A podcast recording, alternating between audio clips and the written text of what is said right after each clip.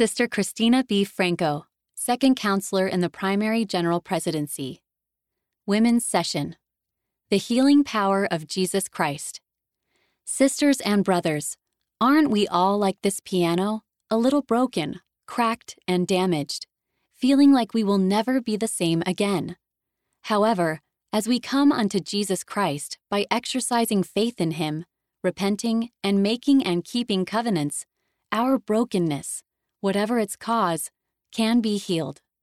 This process, which invites the Savior's healing power into our lives, does not just restore us to what we were before, but makes us better than we ever were.